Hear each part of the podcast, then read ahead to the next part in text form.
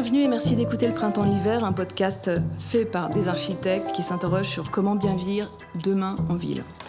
Aujourd'hui, c'est Aurélie et Alexandre qui reçoivent Joachim Tavares de Papy Happy, président et fondateur après avoir été directeur d'EHPAD pour Corian. Tout d'abord, pouvez-vous nous expliquer en quoi consiste Papy Happy ? Bien sûr, bonjour. Euh, Papy Happy, c'est super simple.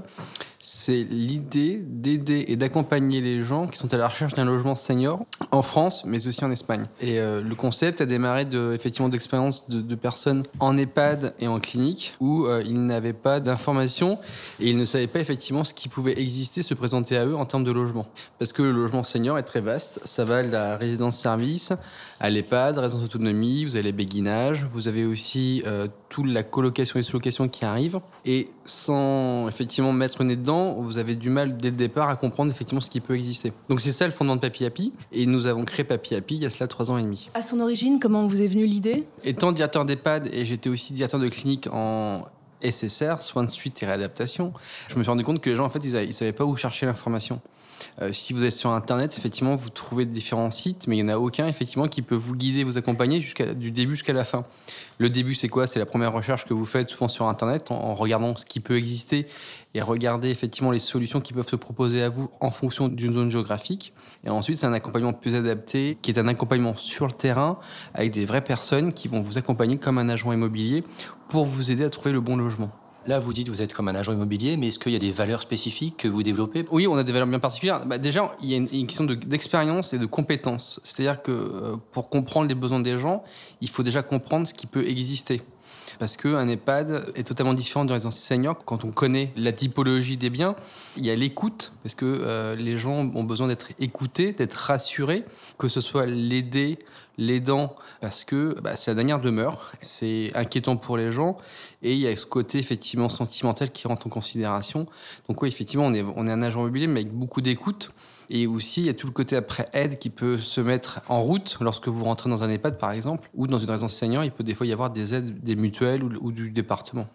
Alors là, vous parlez de dernière demeure, mais euh, finalement, nous, ce qui nous intéresse aussi, c'est pas justement cette idée de dernière demeure, mais c'est un peu cet entre-deux. C'est-à-dire, euh, quand on commence à sentir que son logement euh, n'est plus totalement adapté, mais qu'on n'est pas encore là-dedans. Quelles sont un peu les offres qui existent, et plutôt quelles sont les attentes des personnes âgées sur des offres un peu différentes, justement, de la dernière demeure ? C'est pas péjoratif, la dernière demeure, parce que moi, actuellement, je vis dans ma maison, c'est peut-être ma dernière demeure. Donc, quand on dit dernière demeure ou dernier lieu de vie, c'est le, le logement qui va accompagner la personne dans sa vieillesse et dans la progression qu'elle a avec l'âge. Il euh, y a des gens qui meurent à quatre-vingt-dix ans qui sont en pleine forme et d'autres qui meurent à cinquante-cinq ans et qui sont fatigués. En fait, il existe beaucoup de typologies de logements quand on arrive à un âge euh, à partir de soixante-cinq à soixante-dix ans qui peuvent effectivement vous accompagner. Que vous soyez parisien, que vous soyez euh, auxerrois, que vous soyez bordelais, euh, ça va beaucoup importer dans, dans la recherche de votre logement et dans la typologie du logement, euh, parce que euh, bah, Paris c'est beaucoup plus compliqué, parce que c'est des petites surfaces, alors que donc moi je suis bourguignon. Chez nous, euh, la superficie c'est pas un souci, et au contraire il y a beaucoup de place, mais le problème sera le transport et en fait la proximité entre les gens. Donc euh, ce qui peut exister, bah, ce qui est très en vogue actuellement, ce sont les résidences seniors. Du type euh, les Scénariales, par exemple, pour ne pas les citer, qui est un produit qui fait un peu, je dirais, rêver les gens, parce que vous êtes dans un appartement ou dans une petite maison, et à côté de cela, vous allez avoir un restaurant, vous allez avoir la possibilité d'avoir une salle d'animation où vous allez pouvoir jouer aux cartes. Donc c'est le côté un peu plus loisir, je dirais, festif de la vie. Euh, après, vous avez des résidences autonomie, qui sont des résidences qui sont gérées souvent par les mairies ou les C C A S. Ce sont des, des appartements où là, pour le coup, il y a beaucoup moins de services.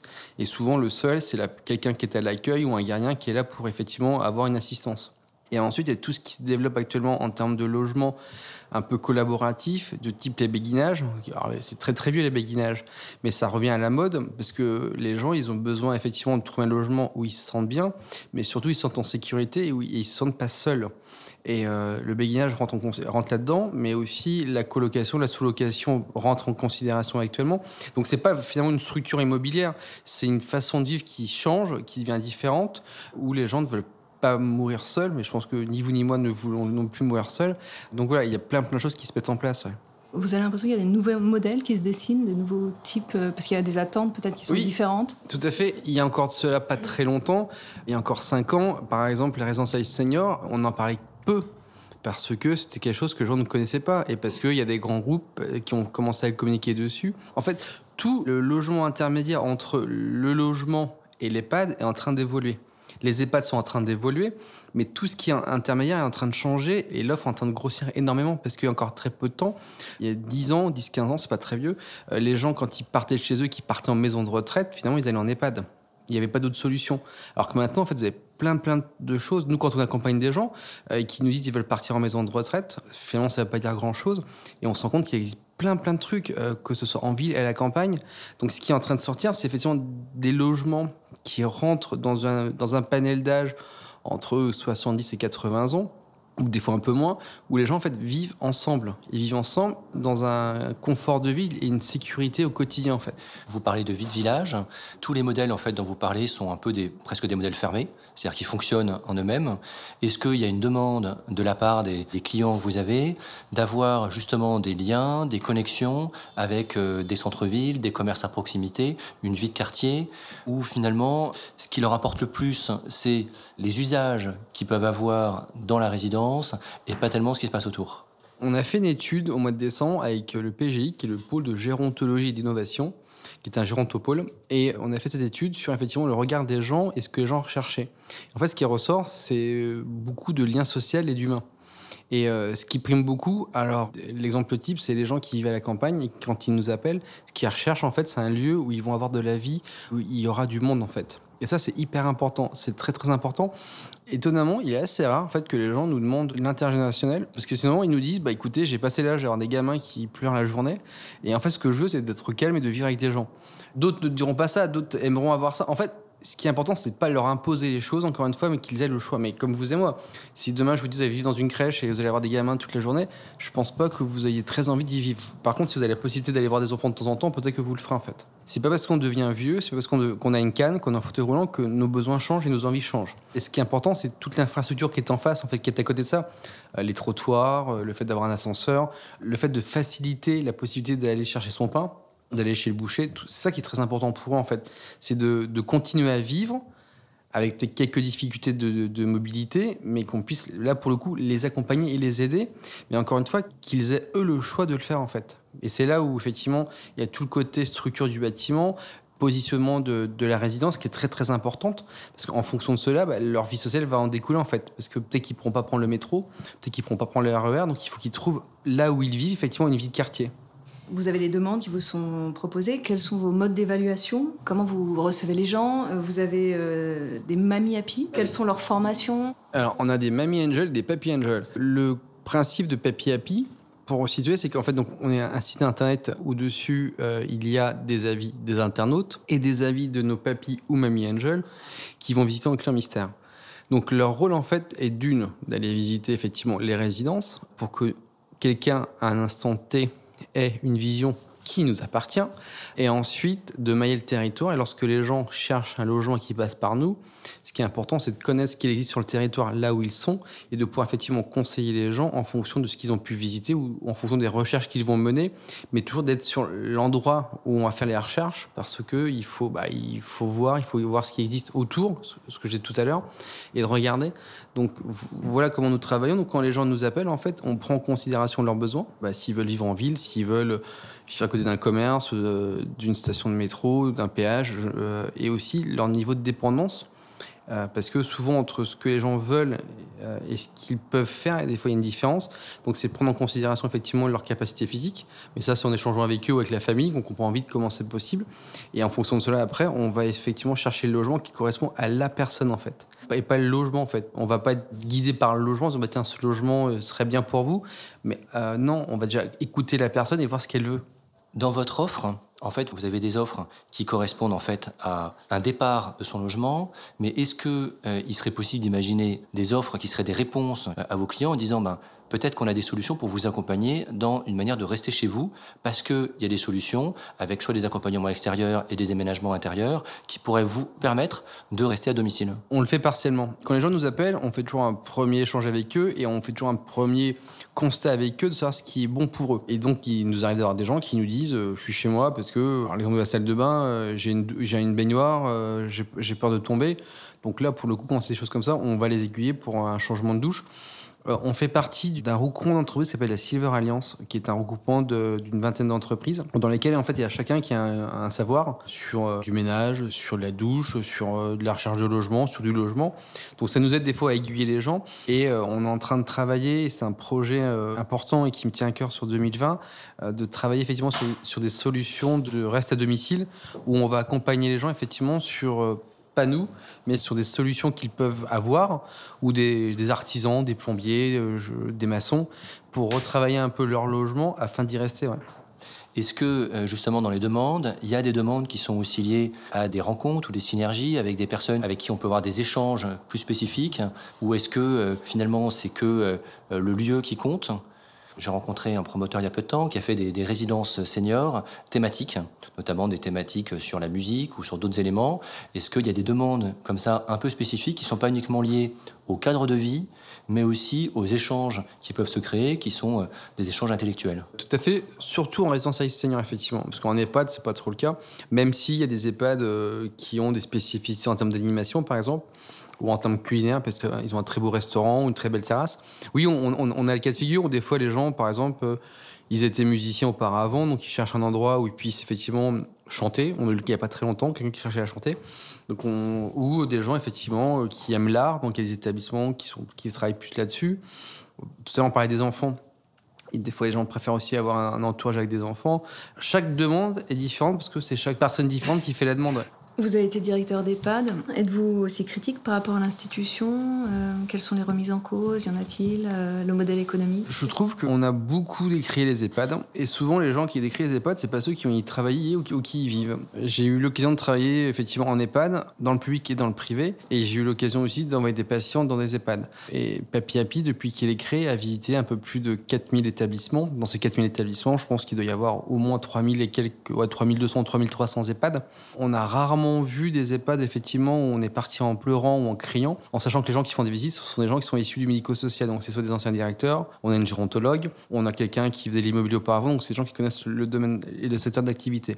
Moi, quand j'étais directeur, c'était insupportable d'entendre dire tu fais de l'argent sur d'autres des vieux, chez toi c'est un mouroir. C'est pas vrai. Euh, y a plein de choses qui se font en EHPAD. Après, il y a des mauvais, mais ça c'est comme partout. Je veux dire, en règle générale, les gens ils sont bien, parce que mine de rien, on parle du domicile, mais quand vous êtes chez vous et que la seule présence humaine est quelqu'un qui vous livre des courses le matin à neuf heures et que vous ne voyez personne d'autre hormis votre télé et vos plantes vertes, le choix c'est ça ou d'aller vivre en collectivité. Quand on vit en EHPAD, on peut s'y sentir bien. Donc, euh, et tous ces préjugés, tout ce contexte qui a pu y avoir avec quelques mois de cela, effectivement, via quelques émissions télévisées, c'est pas la vraie vie. Hein. Et quand vous allez visiter les EHPAD, quand vous échangez avec les résidents, nous des fois on va en maison de retraite et on échange avec les résidents, souvent effectivement ils vont vous dire la première fois c'est euh, oui j'étais mieux chez moi. Ça on peut, on, on peut tous le concevoir. Mais quand vous demandez avec eux comment ça se passe, ils sont contents en fait. Après, il faut s'adapter à la vie en collectivité, mais euh, il y a une sécurité, il y a des gens qui s'occupent de tout quotidiennement, il se crée des liens entre des résidents. Donc euh, moi, je trouve que la vie en EHPAD, quand on doit y, la vivre, elle est plutôt bien, ouais.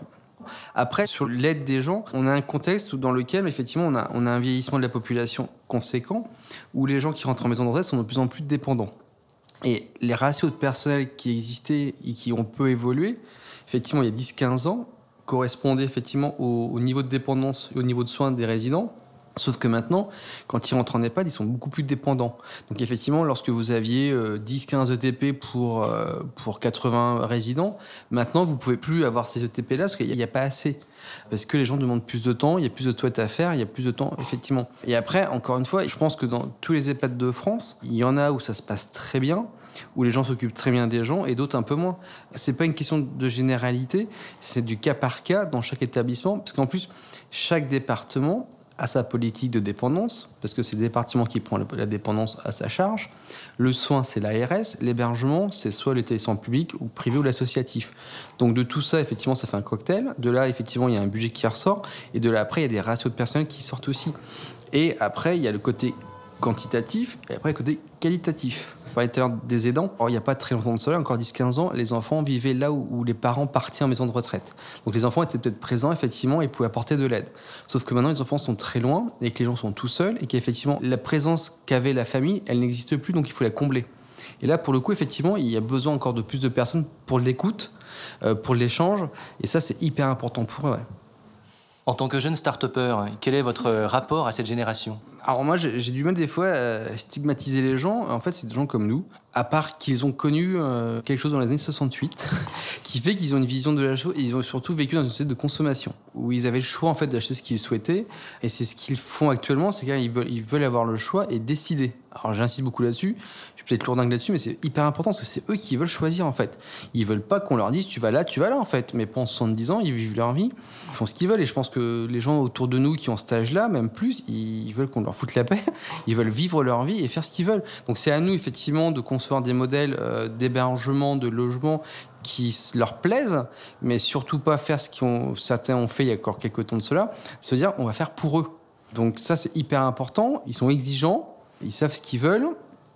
Parfois, ils sont un peu chiants, mais ça, c'est... tout le monde est comme ça. Mais moi, je l'ai vu en tant que directeur d'EHPAD, il y a de ça, euh, il doit y avoir sept huit ans, et c'est plus les mêmes que... qui arrivent, là. Euh, ceux qui, à dix ans, arrivaient, là, et ils étaient... Euh, ils venaient là, donc OK, ils su... en fait, ils subissaient. Maintenant, ils veulent plus subir, ils veulent, en fait, euh, qu'on fasse pour eux, et en fonction de ce qu'ils veulent. Donc là, c'est un gros changement, en fait. Et vous le voyez par rapport, par exemple, en termes de, de, de structure des logements, les EHPAD, on en parlait tout à l'heure, ou même les résidences seniors, ont fait un énorme progrès en termes d'hôtellerie. Euh, vous allez dans des EHPAD maintenant ou dans des résidences seniors, c'est, c'est, c'est très, très beau. Alors que quelques années de cela, on, on privilégiait beaucoup moins le, le côté euh, esthétique des bâtiments.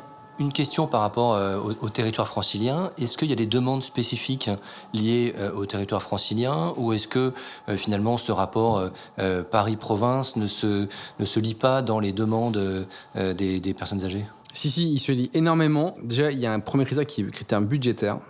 Parce que, que vous viviez dans d'autres régions en France, alors à part, à part le, le sud-est, les tarifs sont quasiment identiques d'un département à un autre ou d'une ville à une autre.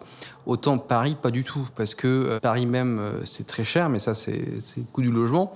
Euh, mais après, quand vous partez euh, petite couronne ou grande couronne, il y a de gros changements. Et ça, c'est, c'est deux mondes que l'on a. La spécificité, c'est qu'à Paris, on ne raisonne pas en termes de kilomètres, mais en termes de temps de trajet. Et après, il y a tout le côté, effectivement, euh, qui rentre en considération. Pas l'espace. Autant euh, les gens, quand ils cherchent à Paris, c'est pas un critère parce qu'ils savent que c'est très compliqué. Après, c'est de trouver des endroits, effectivement, chaleureux et de retrouver peut-être une vie de quartier qu'ils avaient auparavant. Et ça, je pense, c'est typique, effectivement, des grandes villes, ouais. En tant qu'architecte, je me demandais si vous aviez remarqué des modifications spatiales, des nouveaux besoins, des espaces. Euh... Oui, quelque chose qui est assez frappant, c'est le, l'augmentation des tailles des chambres. Euh, il y a encore quelques temps, les gens vivaient en chambre double, voire triple, voire quadruple. Ça existait dans les maisons de retraite. Maintenant, c'est des chambres seules qui sont beaucoup plus spacieuses en fait. On revient sur ce côté, on parle d'hôtelier, et en fait, ils apportent beaucoup d'importance à ça maintenant. Beaucoup moins auparavant. Donc il y a ça, effectivement, l'équipement de la chambre qui est très important. La télé, la radio, euh, l'internet, le téléphone, euh, c'est des choses qu'avant, ça n'existait pas tout le temps. La salle de bain, et on fait des choses, et on fait de belles choses. C'est-à-dire qu'encore, il n'y a encore pas très longtemps, si le papier était rose, saumon, euh, c'était pas grave. Maintenant, on y attache beaucoup d'importance. On fait en sorte de satisfaire les gens. Euh, les, les, la restauration, les salles de restaurant sont beaucoup plus belles. Euh, on a des belles tables, on a des belles chaises, euh, il y a des belles corbeilles. Euh, on, on attache beaucoup plus d'importance à ces choses-là que nous faisions auparavant. Et les locaux, oui, euh, les salles sont plus jolies, plus spacieuses, adaptées aux gens, par, adaptées au bruit, par exemple. Euh, parce que lorsque vous avez cinquante personnes dans une pièce, bah, ça fait du bruit. Donc, il euh, y a tout le côté euh, sonorisation qui est à prendre en considération. Donc, il y a tout toutes ces choses qui ont évolué. En fait, on prend en considération les gens et on construit autour des gens. Et c'est ce qu'on peut voir, nous, par rapport aux EHPAD ou aux résidences seniors, où, en fait, on prête beaucoup d'attention à cela et on va effectivement agencer euh, et équiper le nouveau lieu de vie en fonction des gens, ouais, et non pas en fonction euh, d'un choix, d'un directeur ou autre chose. Ouais. Le rapport au quartier, au territoire, ça devient sans doute une chose importante aujourd'hui ? L'idée de se dire que les gens veulent partir au soleil, euh, nous on ne voit pas trop finalement, on voit plus que les gens en fait ce qu'ils veulent c'est rester là où ils ont vécu ou là où vivent leurs enfants. Euh, donc ça c'est, ils sont attachés à cela, à cette vie qu'ils ont connue, euh, parce que parfois ils, ils vont en établissement, ils sortent quasiment pas de chez eux, mais ils veulent rester là où ils, là où ils sont nés, là où ils ont travaillé, là où ils ont vu grandir leurs enfants ou là où leurs enfants sont partis. Donc ça c'est très important effectivement, euh, et de et de rentrer en fait dans la dans la vie de la commune, la vie de la mairie et de s'y sentir effectivement comme un, un habitant lambda, euh, et pas de se dire ouais, je suis vieux donc on m'a mis à l'autre bout du village au-dessus de la colline pour pas faire chier personne. Non, ça marche pas comme ça en fait. Les gens, on est en train d'intégrer les gens. Il y a une grosse réflexion qui se fait actuellement de se dire que souvent les, les, il y a des EHPAD qui se sont construits en dehors des villes. Euh, en termes d'accessibilité, c'était plus pratique parce qu'il n'y avait pas de terrain, machin. Et ben bah, là, il y a des, par exemple, dans la Nièvre, il y a des, il y a des villages qui sont en train de réfléchir à des villes, en train de se dire on va réintégrer nos anciens chez nous. Et en fait, c'est, c'est une logique que je trouve ça, euh, c'est top, parce que de réintégrer ces gens au sein d'une commune, ça va redonner de la vie à la commune, parce que il va, il va falloir des paramédicaux, mais il va falloir aussi des gens, le boulanger, le boucher, les commerces. Et en fait, on va, finalement, c'est pas les actifs qui vont faire vivre ces villages-là, mais ce sont nos aînés qui, au lieu de les mettre au fin fond de, de, de, de, d'un champ ou au fin fond d'une forêt, c'est en fait les réintégrer dans la vie de tous les jours. Et c'est, en fait, c'est ceux qui, c'est ces gens-là qui consomment local finalement. On consomme aussi local, mais eux, ils vont pas aller sur Amazon, ils vont pas faire du drive. Et c'est ces gens-là en fait qui vont revitaliser ces centres-villes-là. Et je trouve que l'idée est super, mais c'est ce qu'ils font aussi en Espagne. En fait, c'est tout simple. C'est juste se dire qu'on prend en considération les gens avec qui on vit et qu'on les met au cœur aussi de la vie d'un, d'une communauté, d'un village en fait. Pour vous, c'est quoi bien vieillir demain en ville ? C'est de vieillir avec toutes les commodités autour de soi et sans être seul. En fait, c'est la complexité de, de bien vieillir en ville, je pense, c'est ce, ce mix entre euh, l'apport techno et l'apport humain. L'un ne va pas sans l'autre, mais qu'on ne peut pas effectivement vivre seulement avec la technologie, c'est pas possible. Et on ne peut pas non plus seulement vivre en, en se reposant sur l'être humain et sur les gens qui, qui sont autour de nous. Et je trouve que ça, c'est là la complexité en fait. Et en plus, c'est une complexité qui est à, à doser en ville, mais qui, qui, le dosage ne sera pas le même euh, dans une ville comme Paris, dans une autre ville plus petite ou à la campagne. Et je trouve que c'est là, c'est hyper compliqué. Et euh, c'est là effectivement de savoir où on met le curseur entre les deux. Et c'est là effectivement pour moi, c'est, c'est là la problématique. Ouais. Voilà, merci Joachim de nous avoir éclairé sur les possibilités offertes par Papy Happy. C'était le printemps de l'hiver avec Aurélie et Alexandre. Merci. Merci. Merci.